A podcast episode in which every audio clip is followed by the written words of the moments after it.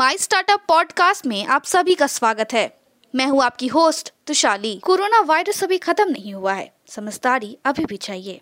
समय पे हाथ धोए मास्क पहने, बिना कारण घर से ना निकले और दो गज दूरी का पालन करें। याद रखें, ये घबराने का नहीं, लड़ने का समय है। हम सबको मिलके इस वायरस से जीतना है। आज के प्रमुख समाचार। सोलारिस एग्री फीडर्स के लिए 20 करोड़ रुपए की योजना। केरल फाइनेंशियल क्रॉप ने एमएसएमई ऋणों पर स्थगन की घोषणा की। आत्मनिर्भर पैकेज विफल केंद्र को एमएसएमई योजनाओं का पुनर्मूल्यांकन करना चाहिए। केटीआर अब समाचार विस्तार से। बिजली और अक्षय ऊर्जा मंत्री आर के सिंह ने गुरुवार को इकोनॉमिक टाइम्स एनर्जी लीडरशिप 2021 में कहा है कि केंद्रीय कृषि फिडरों को सोलराइजिंग करने के लिए नई योजनाओं के तहत बीस हज़ार करोड़ रुपए अलग रखने की योजना बना रहे हैं। केरल वित्तीय निगम, एक प्रमुख राज्य वित्त निगम ने एमएसएमई उद्योगों को मूलधन पर एक साल की मोहलत और ऐसे खातों को गैर निष्पादित के रूप में वर्गीकृत होने से रोकने के लिए भारतीय रिज़र्व बैंक आरबीआई के दिशा निर्देश के अनुसार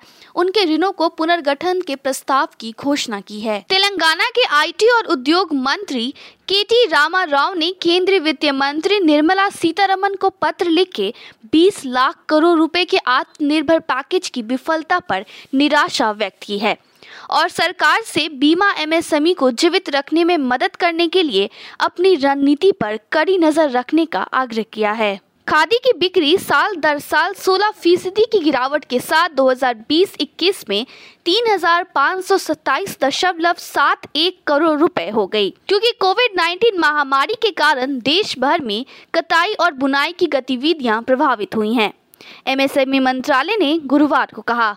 तमिलनाडु में एमएसएमई एक अजीबोगरीब स्थिति में फंस गए हैं। कोविड 19 दूसरी लहर के कारण लॉकडाउन के बाद और बाद में 27 जिलों तक सीमित छूट के कारण वे अब अलग अलग कारणों से जन शक्ति की कमी का सामना कर रहे हैं।